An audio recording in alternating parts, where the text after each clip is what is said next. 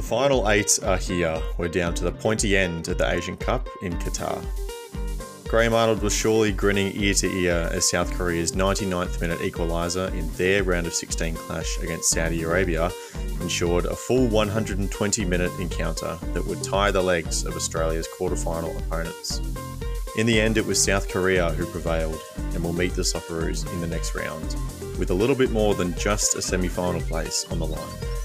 Jordan scored two in injury time after another controversial red card to get the better of Iraq in what was arguably the game of the tournament so far.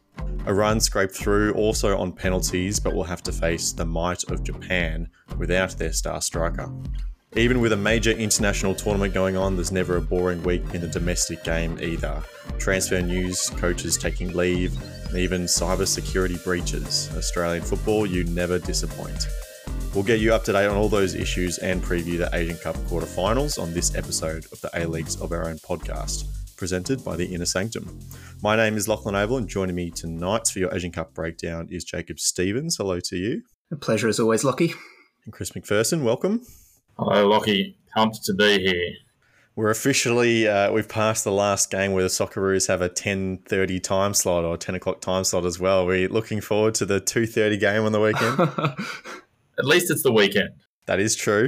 At Good least point. it's the weekend. But we have so much A League to watch as well. How are we going to fit it all in? Toothpicks in eyelids, I think, is the solution, Lockie.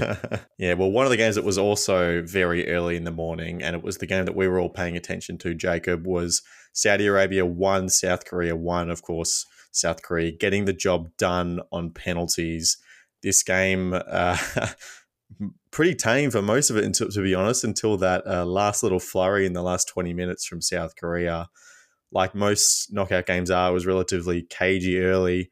Saudi Arabia had those three chances in the first half hit the post, hit the post, then some kind of amazing save from the, the keeper or the defender. I'm not even quite sure who got the touch on it. I think it was. I think it was the defender. The, like the centre back was on the line. I think. Um, just mental either way. I mean, the fact that Korea struggled so much was quite interesting. I think a lot of people had them quite high in terms of the likelihood of them winning it all. Um, heading into this tournament, I know I did, for one, and just the way that they've played has been a little bit uninspired. Obviously, people have been saying the same about Australia as well, so uh, perhaps it's a, a recurring theme for a lot of the teams in this tournament. Um, but you know, they got the job done at the end of the day. And that last, you know, in added time in the second half, they looked incredible. I mean, they had about five or six chances in the last five minutes alone. Um, and it's you sort of go, well, where was that all that, or, or the whole game, or the whole tournament? You know, where's that passion, that that fight, that energy been? Um, they made a bit of an interesting decision um, in terms of their lineup. Um, they went with a sort of five at the back, three centre backs and the two wing backs, which was interesting because that's not what they've done at all so far this tournament. They've usually played with like the double pivot just in front of a back four.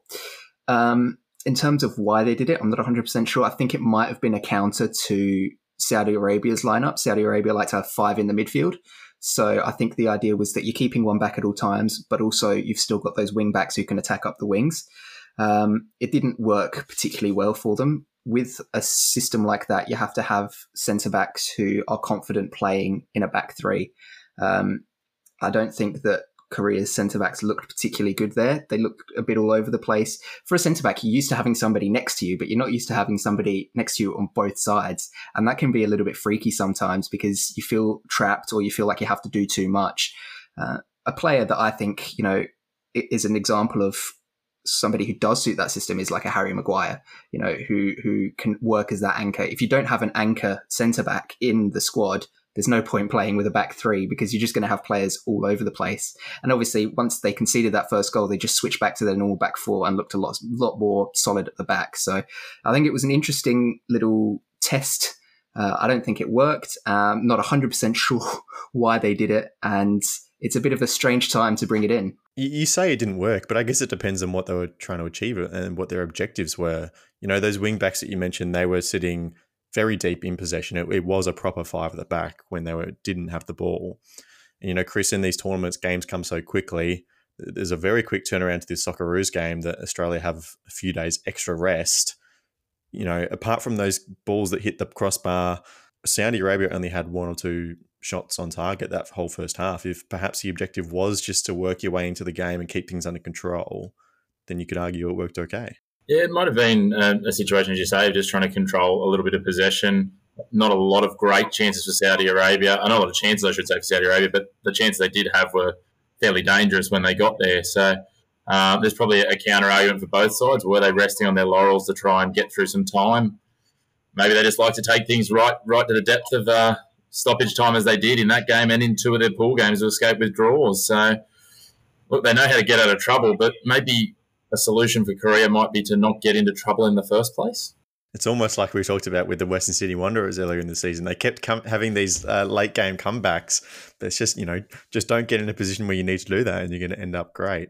Uh, just before, uh, on Saudi Arabia, before we talk about uh, Korea moving forwards to the Australia game, Jacob, Roberto Mancini, um, he made a couple of headlines out of this game. First of all, bringing on the 21 year old Abdullah Radif, who went on to score within 33 seconds of the second half. Talk about a super sub. That was quite impressive. But then Mancini as well, watching the penalty shootout from the benches, obviously wasn't going Saudi Arabia's way, decided to walk down the tunnel before the shootout was even over. That wasn't a great look. We've all been there as fans, though, watching penalty shootouts, right? Where you just don't even want to be watching it. You want to be anywhere else but watching the shootout. So you can kind of understand it. But for the, the, the head coach to be doing that is a bit strange. Uh, the the sub of Radif was absolutely inspired, and he was Saudi Arabia's best player. I mean, yes, he scored, but he also had a couple of chances in extra time as well. Uh, you know, one or two where you think maybe if it was just you know that level up as to, in terms of as a player, he might have buried those, and, and the result would have been very very different. So you know maybe it's one of those things where Saudi Arabia will look back and go, maybe we should have used him a bit earlier or, or used him a bit more in this tournament and made things a bit easier for ourselves. Certainly, I think the one thing that he has done, even though his finishing might not have been on point for a 21 year old, uh, Mancini's put Radif in the in the shop window for some teams. I think I think there'll be some clubs that'll look at him and see there's some really good bare bones there, and he's not someone we've seen a lot of starring performances out of yet in the Asian Cup. So there's one positive for Saudi Arabia, I'd suggest he's got an opportunity to either depart their shores or leverage some more money out of one of their very wealthy clubs in the uh, in the coming windows. Chris, I guess it also shows the fickleness of football. If if Korea don't score that goal in the last minute, Mancini's a genius for making his substitution and taking his team through. Instead, the whole penalty fiasco happens, and he's not the right person to lead Saudi Arabia forward. It's strange how these things happen. Certainly is. Uh, it's the great thing about our game is that you know split seconds and instant moments can be the decider between genius and madness. Uh, and as you say, you know Mancini could have been taking them all the way deep into the into the final or somewhere else. Who knows? Instead, who would have thought after all the wonderful things he's done at Clubland that we'd see Mancini not good enough to coach a mid tier Asian side in the Asian Cup. Well, let's move forward uh, to the Australia game that will be against South Korea. Jacob, there's been this narrative throughout the whole Asian Cup that when we play against teams with these low blocks and don't give us much space, that we struggle.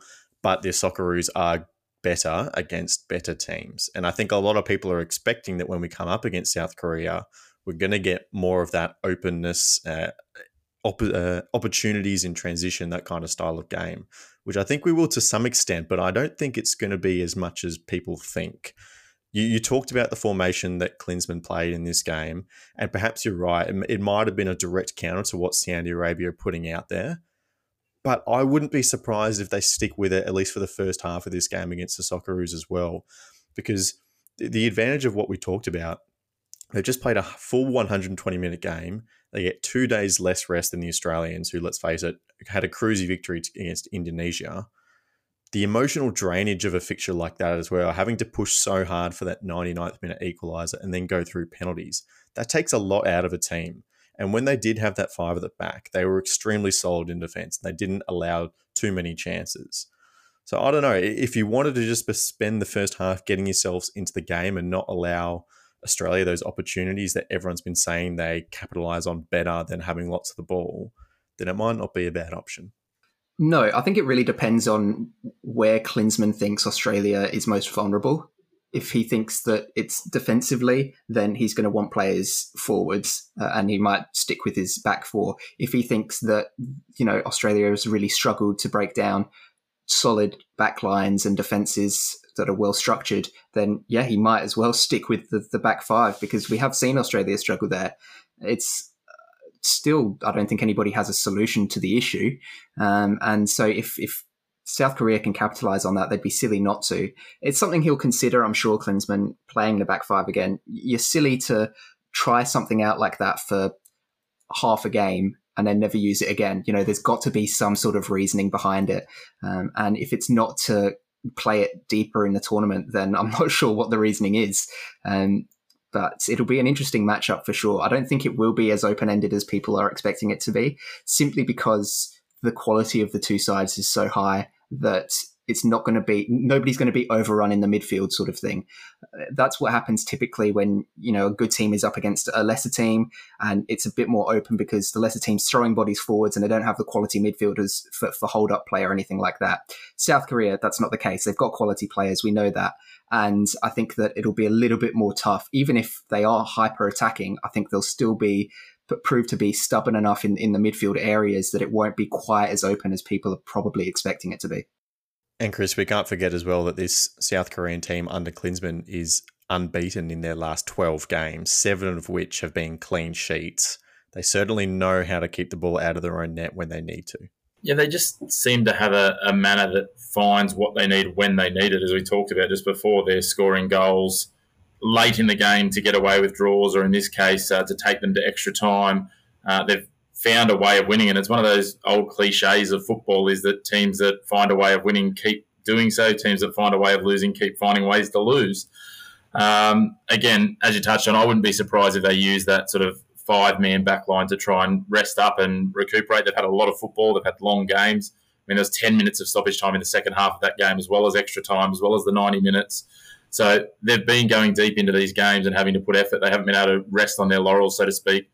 Whereas you look at Australia in their round of 16 game and they kind of had a bit more of an opportunity to kind of just, you know, not exactly need to put the foot on the throat and go hard for all of the 90 minutes against Indonesia. So uh, a little bit of a contrast there. So it'll be interesting to see how Klinsmann, I guess, embraces that. But it's going to be a cracking matchup, as Jacob said. Two very strong teams, two the second and third favourites essentially heading into the tournament. Um, and I think they still sit that way in lines of betting. So, yeah, it's a, a, lot on the line in terms of it. And can't wait to see it because it's going to be an absolute cracker uh, either way the teams go about it.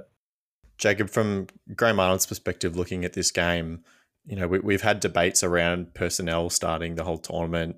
Craig Goodwin, Geordie Bos, Mitch Duke, Gethin Jones, those sorts of players. Is there anything specific about this Korea team that might lend itself to one of those players being extra useful? That's a fantastic question. I'm not 100% sure, to be perfectly honest, simply because, as Chris has touched on, Korea is, is so good at just being clinical when they need to be, keeping goals out, scoring goals when they have to. It's one of those things where they don't have a play style where you can identify a single player as going right. They they're the sort of person that can unlock this. You know, you can see that against some low block teams where you go, oh, this player who's great with the ball at feet might be able to get past a couple and create a chance. But with Korea, they're just solid. You know, it's not they're not setting up in a low block. They're not doing anything crazy. They're just really really good. Um, so it'll be difficult for. I mean, Graham Arnold's had a difficult job this whole time anyway. It doesn't doesn't really matter who he chooses. People will complain. Um, I do think that again, people keep coming in though into the team, putting in performances, and sort of asking that question. You know, Goodwin in in the Indonesia game, you know, came on and has a goal and an assist with what his first two touches of the ball or whatever. So. is he back in the squad starting? I don't know. It, you know, does Geordie Bos come in over Aziz Behich? Probably not, but you never know. You've got the right back question with Gethin Jones, who has been absolutely slandered over on football Twitter the whole tournament. Everyone seems to he's public enemy number one, and uh, and yet he got an assist with a, a fantastic ball. So it's it's constant, constantly these players asking questions, and when you think right, surely they're gone, they won't play again. They pull something out where you go, well, maybe we have to keep them in there. I'm going to make a couple of firm predictions for you. I think Goodwin and Behich will be the pair on the left we, we heard a little bit of uh, news that perhaps uh, perhaps Goodwin had a little bit of an injury wobble, which was why he wasn't first choice in the team. Uh, that, that came from Simon Hill, so relatively reliable source. And uh, you know, Bage is considered by Arnold as one of the players of the tournament for Australia so far. So I think that's who will be on the left.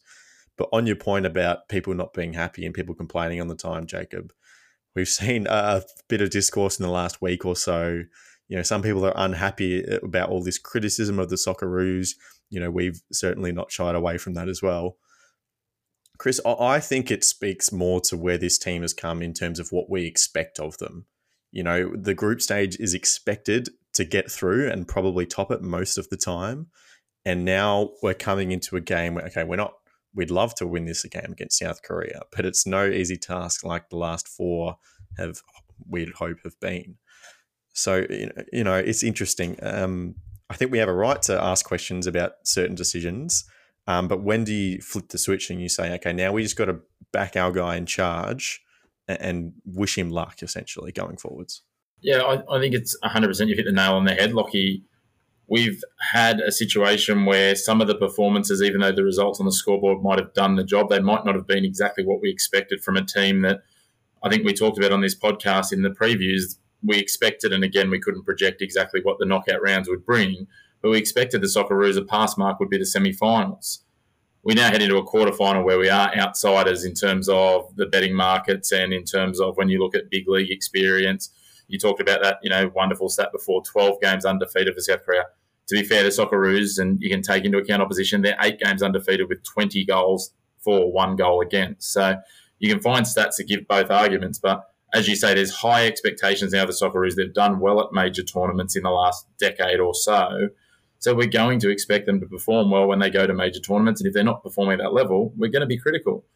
It's not being critical for just to cut down tall poppies, as some might think. It's being critical because we have high expectations and high desires for where we want to see our team growing and taking those next steps in the world game, or in this case, in the Asian game. Jacob, what do you make of all that conversation? Uh, well, I'm English, so I'm, I'm kind of used to it. we are highly, highly critical of all of our sports teams. So, uh, you know, I, am not phased by it in the slightest. But it is, it's a sign, like you said, Lockie, of people having expectations of this team. I think for too long, the team has sort of just gone about its thing and nobody's really paid attention to it. All of a sudden, a good World Cup run, and now the expectation is on. And I think that it's down to the team of course, down to Arnie, down to everybody to make sure that A, they're performing to the level that is expected, but B, that we're not overplaying those expectations either. I think it's silly for, for people to, you know, it's a tournament, right? As long as you're getting the wins, that's what matters. I know people make a big fuss about how good the performance was, etc., etc. At the end of the day, if you win the whole thing, nobody cares, you know, and and Australia keeps getting wins, and that's all that matters. So I think that yeah, I think some people are overplaying things a little bit too much, but I do think that it's also a good sign that people are expecting a lot of this uh, of this squad of, of the country um, in a sport where historically it's been sort of second fiddle, third, fourth fiddle to a lot of other sports. Of course, the, the main prize on offer on Saturday morning is a spot in the semi finals. But there is a little more to this game as well. The, the winner at tournament's end will guarantee that they are in the top three of Asian country rankings on, on the FIFA official rankings, which will become very important in a couple of months when we do the draw for the third round of World Cup qualifying. Because this time around we have this 48 team World Cup, the qualifications changed a little bit. We now have three groups of six instead of two in the third round of qualification. So if we can get into that top three, and yes, there's still a few more games in qualification to go before then.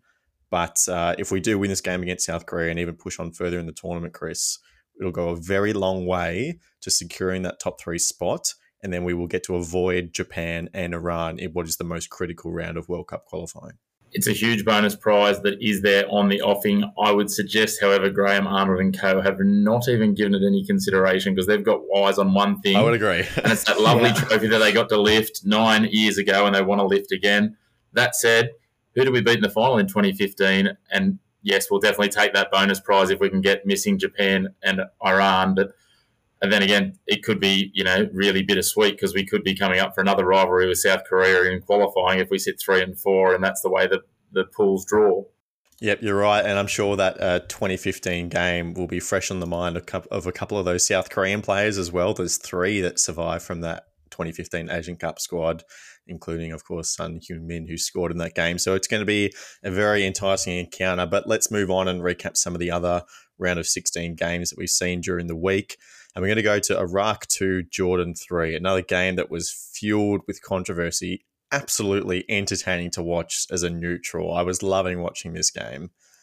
The story of the red card uh, could go a lot of different ways.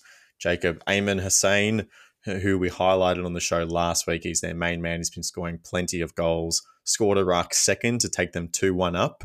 Celebrates hard, as you do when you just put your country into the lead in a major tournament, but then gets a second yellow for something to do with his celebration and gets sent off. Now, the first uh, thing that most people jump to is the timing. I don't think that's it. He took less time than one of the Jordanian celebrations earlier in the game, so we can probably rule that one out. Uh, but then he went to mimic the celebration that did happen uh, from Jordan earlier in the game. So perhaps there's something we're missing. I don't know. It, I don't quite understand the culture, but uh, it was an interesting red card. Of course, the Australian local referee, Ali Reza Faghani, was the man in charge. Um, but the red card comes out. Iraq go down to 10, and then they concede two late goals to lose the game yeah, fascinating game to watch. Just really entertaining. This is what you want from tournament football: is teams giving it their all, literally until the end. Jordan have been just great value for money the whole time. Uh, in this game, in all their previous games as well, they're a fun team to watch. They have a lot of passion. They seem to be having a lot of fun out there. Like another team we'll talk about in a bit, Tajikistan. They're just having fun, and they're ex- over exceeding their expectations by a lot you know, they've just beaten Iraq, who are one of the tournament favourites. Coming to that red card, um, it's a it's a difficult one. I, I, am I right in saying that the FA have backed Faghani's decision? So uh, it, no one's made any comments about the specific decision, uh, but FA have and the AFC have come out and said that you know they're supporting him and they're trying to protect him as well. Right, which makes sense. It, it was a very, very interesting call. Like you said, it could be a cultural thing. Uh, obviously, none of us here are from the Middle East, so can't really comment on it. But it might be something to do with mimicry, mocking, you know, and how that's really not taken lightly over there. I'm not sure. That's pure speculation, uh, but that's probably the most likely scenario, given that, like you said, Lockie, it wasn't like he was running around for three minutes with his shirt off and you know, it's wasting a bunch of time. Like it was, it wasn't a massively long celebration. Yeah, it's it's certainly an interesting one. Uh, there's been some absolutely crazy speculation around it. It's really ignited soccer Twitter, as we like to call it, um, and and gone worldwide. Uh, some outrage around, you know, and it was pretty horrible. And I think that's why um, the AFC have come out around some sort of racial connections to um, Faghani's background. Um, obviously, being Iranian heritage, which was pretty ordinary. Some of the things that were said to him in regards to that, um, and then obviously yeah, there's no clarification around what the actual occurrence was. Some people, as you guys have touched on, is it mimicry? Was it because he jumped the hoardings? Um, you know, there's, there's, a number of questions, but no clarity. Uh, so I think we're all going to be left guessing. And the big thing is there's a suspension that uh, will, will, probably be dished out after this that'll apply to other games. And in the end of the day, it is what it is. The decision was made on the day. Iran still had the opportunity to hold out. And um, sorry, Iraq still had the opportunity to hold out, and um, they shipped two goals in stoppage time, which leaves them where it was. But the other controversy, and you talked about fun, there was one man from Jordan, Jacob, who wasn't having a whole lot of fun, and that was Hamza Al Dardour, who also got a red card, which was missed by many because he was fighting with his coach. yeah, um, when I say they were having fun, um, everyone but for too much fun. Yeah, everyone but him. I, what on earth was going on? I've, I've, never seen anything like that. I mean, there was that one time back in like the, the late nineties, early two thousands, where there were the two Newcastle players fighting with each other on the pitch. But other than that, I've never seen anything like that before. It was absolutely just baffling. It was, it was more baffling from the fact that you it was you almost thought watching it, I was like, that's going to be a distraction. They need to score here. They're, they're on the front foot. They're up a man. That happened, and then they just got back to doing what they're doing. They scored, and he's gone anyway, and now he's been sent home. And I'm like, okay, well, that's um, yeah. I'd, I'd, love to know the backstory. We say we'd love to know the backstory behind the, the other red card. I'd love to know the backstory between what's going on there. well, you did mention Chris the two goals in injury time from Jordan. Chris, uh, this is just the stuff that dreams are made of, right? Scoring two goals, the last one as well, which is brilliant to win the game. It's just everything you dream of as a footballer to score that kind of goal for your country and advance them in a major tournament. Well, it's it's a it's a double edged sword. You you want to do that for your country at any point to win a game, but to do it in an elimination game in what is essentially well, for, for these countries, it's their second biggest tournament. It's the biggest tournament for them outside of the World Cup. Is monumental, and yeah, that's something that obviously you'll live with for the rest of your life. And should Jordan, you know, go on from here, and we can talk, we'll talk a little bit later on about their quarterfinal draw and where they go from there. It's going to be something that will go down in, in Jordanian football folklore, undoubtedly. These two goals, and especially as you touched on, Lockie, that final goal, which was an absolute stunt. Absolutely. Well, as you say, we will get to their quarterfinals soon, but we'll cap off uh, with Iran 1, Syria 1, another win on penalty shootouts, this time to Iran. But, Jacob, they'll have to go against Japan in the quarterfinals without Mehdi Taremi, who was my pick for the Golden Boot, which is not looking too good right now. He's going to miss a game. He won and converted the penalty uh, for Iran's lone goal, but then in second half takes a very professional foul. It would have been a two on one situation, so you could argue about whether it was worth it or not. Uh, but he's off. He will miss the next round, even though Iran progress. Yeah, it's a massive loss for Iran. He's been such an important part of their team, both in this tournament and historically in the past as well. I don't have any qualms really with him taking that foul when he did. Uh, you know, it was a moment of desperation. It just happened to be one of their most important players that was put into that situation, and it was almost unavoidable from him. Um, one of those ones where he won't be angry at himself; he'll probably be angry at his teammates that he was the one in that position. Uh, but yeah, up against um, Japan, that's going to be a, fantastic watch, I'm sure. Two high quality sides. Iran, obviously, at the world, they made the last World Cup and one of the favourites here. Japan, always a favourite in the Asian Cup, will be a very, very good game, a great watch. Um, it's another game as well that's gone to penalties in the knockouts. It seems to be a thing recently in tournaments with with uh, international teams where it's going to penalties a lot more, and whatever that might be, whether it's teams staying in the game for longer, whether it's teams sort of just giving up on, on pushing for the win and settling for penalties and taking their chances there. I'm not sure, but it makes things a little bit more exciting for the neutral viewer. Chris uh, Taremi, does he have to be a little bit more careful if he's on a yellow card there? It was a little bit out wide, not going straight towards goal. Look, it coulda, woulda, shoulda. I guess it's uh, one of those ones. Had you know um, Syria gone away and managed to get the only goal in the game from free play, lots of people will be hanging in from the rafters. It's like we talked about before. Mom- moments of you know brilliance, moments of despair. I think if I'm in the same spot there, I'm probably making the same decision. I don't know whether it's in his mind at that moment of making that split decision of the yellow card. There's not a lot of time to think about. He had to make a decision, and as Jacob touched on, if, if anyone's dirty on anyone, it should be him on his teammates. The fact that he was left there, that knowing full well that he is their talisman, and he was on a yellow card. All right. Well, we do have a little bit of A League news to catch up on as well. There's been plenty of transfer news, which has been very exciting to see. We'll get all those uh, comings and goings on our A League men's episode next Tuesday because there's simply too much to talk about today. But the news this afternoon, Jacob, was that Ben Cahn is taking indefinite medical leave as head coach of the Brisbane Roar. He quoted in the release saying, it's an incredibly difficult decision to step away from something I've worked so hard for, but my health and my family come first. I'm very grateful to management for supporting me in this decision and have no doubts that they'll continue to take the club forward. There are all the details we have, uh, and obviously it's not ideal for the Brisbane Roar, but I guess all we can say is that we wish the uh, wish Ben the best in his recovery. Yeah, just as he's taken over his first A League club, um, you know, yeah, just best wish best wishes to him. Hope that whatever he's going through, you know, he, he recovers quickly and can get back at the helm.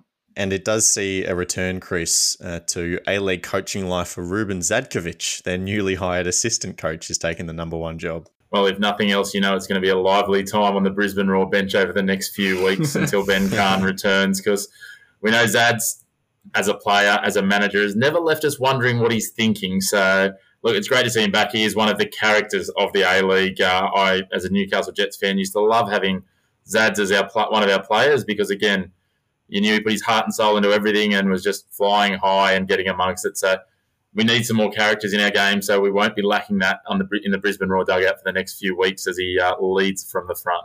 And then some uh, more really strange news today, Jacob a group called Cybernews discovered a cybersecurity risk that allegedly would allow access to passports and contracts of Football Australia registered players, as well as information on potentially every FA customer.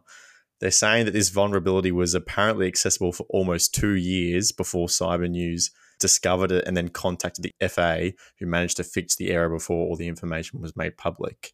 I saw a, a meme on, on Twitter from Joey Lynch saying, Oh, APL, no. And say, oh, no, sorry, force of habit. Football Australia, no.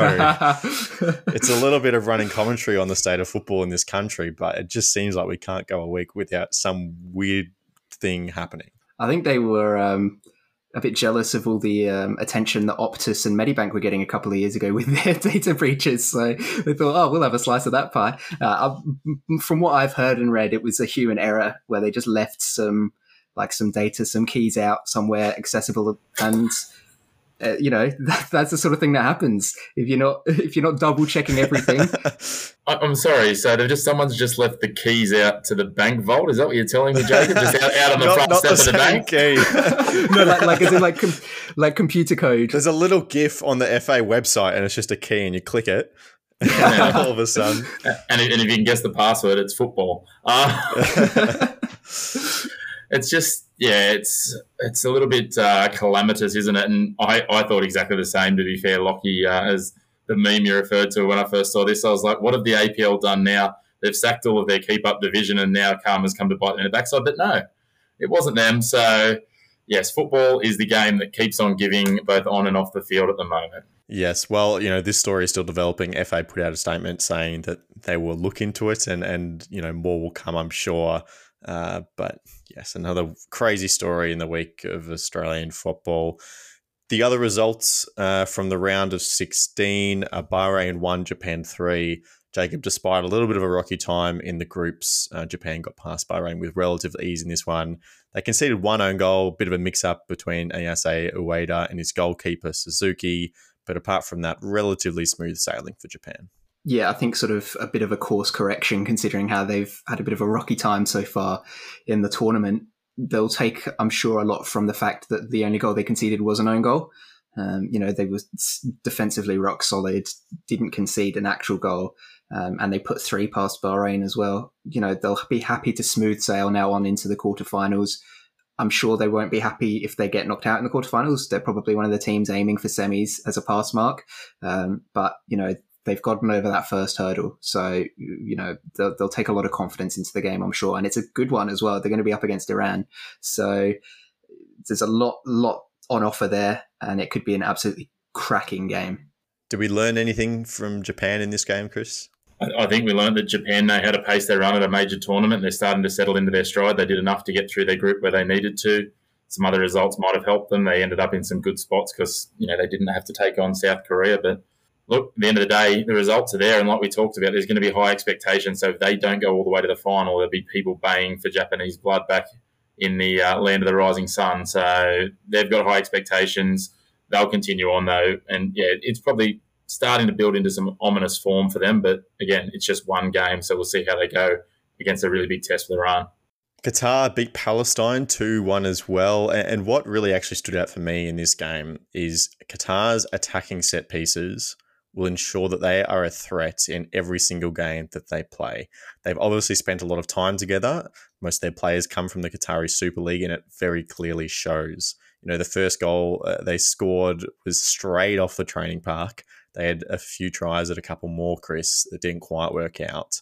But when you have a team that's trained that much together, which is a little bit rare at international level, they're always going to be a threat from these kinds of dead ball situations. They certainly are, and they've spent a lot of time together, as you say. A lot of them are very aware, even if they're not training together on that regular basis. You know, it's not a club side; it's they're all aware of each other. They're playing in a very tight knit league. They're getting time to spend together, which is not a luxury that some of these other sort of what I'll talk about the other top four sides who are all clashing in those other quarterfinals necessarily have because their players are spread across the world, especially some of their bigger names. So they've got that benefit, and they've sort of flown under the radar a little bit. Qatar, we've got to remember they're the hosts, they're the defending champions and of the five, if we call it the five favourites, they've got the easiest, in inverted commas, draw in terms of the quarterfinal. So, yeah, don't sleep on Qatar. I think they're um, they, they're going to sneak in and be a threat, and I'd be surprised if we don't see them in the semi-finals. And Jacob, you know, Chris is right. They have a great record in Asia in recent times, but perhaps that World Cup performance led to a lot of people perhaps underestimating them. Yeah, and a lot was made of the fact that before the World Cup, they had that massive training camp together for like two months or whatever it was. And I think we're sort of seeing a bit of the the results of that now in terms of just how well gelled they look, and they're all in sync, especially at the set pieces, like you mentioned. To be able to be on the same page as your teammates in international football is something that teams can't take for granted because, I mean, like Chris touched on, players are spread all over the world now, and if they're coming then into an international side where they haven't played with each other, haven't played against each other, and the manager's trying to do something that maybe they haven't tried before. That that can be you know really harmful. So I think Qatar have been able to go right. Whatever we did for the World Cup didn't work clearly. Um, so let's have a look now towards the Asian Cup. What do we need to do to make sure that we are playing our best football, that we are all operating on the same wavelength, and that we can do what we know that we can do? and that we were hoping to do at the World Cup. And it looks like that they've corrected those things and, and they're playing some good football. And if you have if you have a team that's clicking like them and someone like Akram Afif, who Chris I believe was your tip for the Golden Boot, if he's firing up top like he has been so far, they're going to be a dangerous team. It's going to be interesting to see how their tournament plays out as well. But the final game uh, that we're yet to cover is Uzbekistan two, Thailand one. Chris, Uzbeks, they're doing the Group B name proud. Uh, they probably should have won by more in this game, to be perfectly honest. They dominated in the first half, but only managed to score one goal. Uh, but yes, uh, Group uh, Group B, place one and place two both advance. Yeah, it's great to see Group B representing. Uh, I think way back in the uh, preview, I might have tipped that they were going to be the danger side to the Socceroos in our pool. I'm currently applying for dual citizenship. I'm all about the Uzbeks. Jacob, touched, Jacob touched on it before. They are a fun side to watch. They just genuinely look. It's like when you go and see a park side where guys are just enjoying each other's company and enjoying playing football together, which weirdly you don't see that often. And I understand there's a lot of pressures at international level. So it's a great story. I think they had very little expectation. Many people didn't even tip them to get out of the group. They've not only got out of the group, they've gone and knocked off a fairly impressive scalp, but they're having a good time and playing some attractive football by doing it. There's not much more you could ask for. Jacob, it's very impressive, isn't it? Oh, Massively so. Yeah, I love to see it. That's all I can add. Chris absolutely hit it out of the park. Fair enough. Well, if we have a look at the matchups for the quarterfinals, then of course we know the Socceroos are taking on South Korea. The other matchup on our side of the draw is Jordan and Tajikistan. Chris, you talk about fun. There's a whole lot of fun in that game between those two countries. It's, a, it's amazing to think that those two teams, Jordan or Tajikistan, one of them will be in an Asian Cup semi final. Yeah, I, am I'm, going to go for the, the uh, outlandish upset here. I'm going to go for Tajikistan. So, um, again, exceeding expectation. Jordan are going to be feeling it after a long game. So let's see what Tajikistan can do. There's no pressure or expectation on them. So I'm going to lean to them and uh, hopefully we get a bit of an upset and a surprise packet into the semi finals. And then on the other side of the draw is Qatar and Uzbekistan, and then Jacob, a very big matchup in Japan as and Iran, as we've already touched on it's interesting. Uh, these four or five big teams that we've, you know, are considering favourites matching up in the quarterfinals. It almost looks like the quarterfinals potentially could be more competitive than the semifinals, which is odd for a major tournament. It is odd, and it's going to be a real statement piece for the sides that do win because they'll be able to go, we have just knocked off our biggest competition here. Like it could also lead to complacency, yes, but I think that they would take a lot of confidence, the winning side, into you know the semi-finals and then the final if they make it, because they go, we have taken the biggest scout we could take. That's the thing with tournament football is you can only face the teams that you have in front of you that, that you happen to come across. The shenanigans in the group stages, anything can happen. You've just got to te- beat the team that's in front of you. And right now, yeah, Japan have Iran, Australia have South Korea. It's going to be a case of who is up to that challenge, who is up to have a bit of a, a, you know a fight in terms of going to to win that game and, and, putting you know that one extra goal past the other goalkeeper than is put past yours.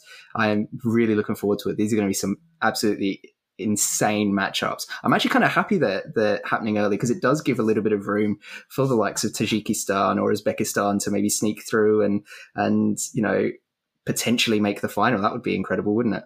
It would. And I mean, we're at the quarterfinal stage of a major international tournament, Chris. It's just fun everywhere you look, right? We've got two absolutely blockbuster encounters Australia, South Korea, Japan, Iran. two teams in Jordan and Tajikistan that have captured the hearts of a lot of Asian football supporters all the way through.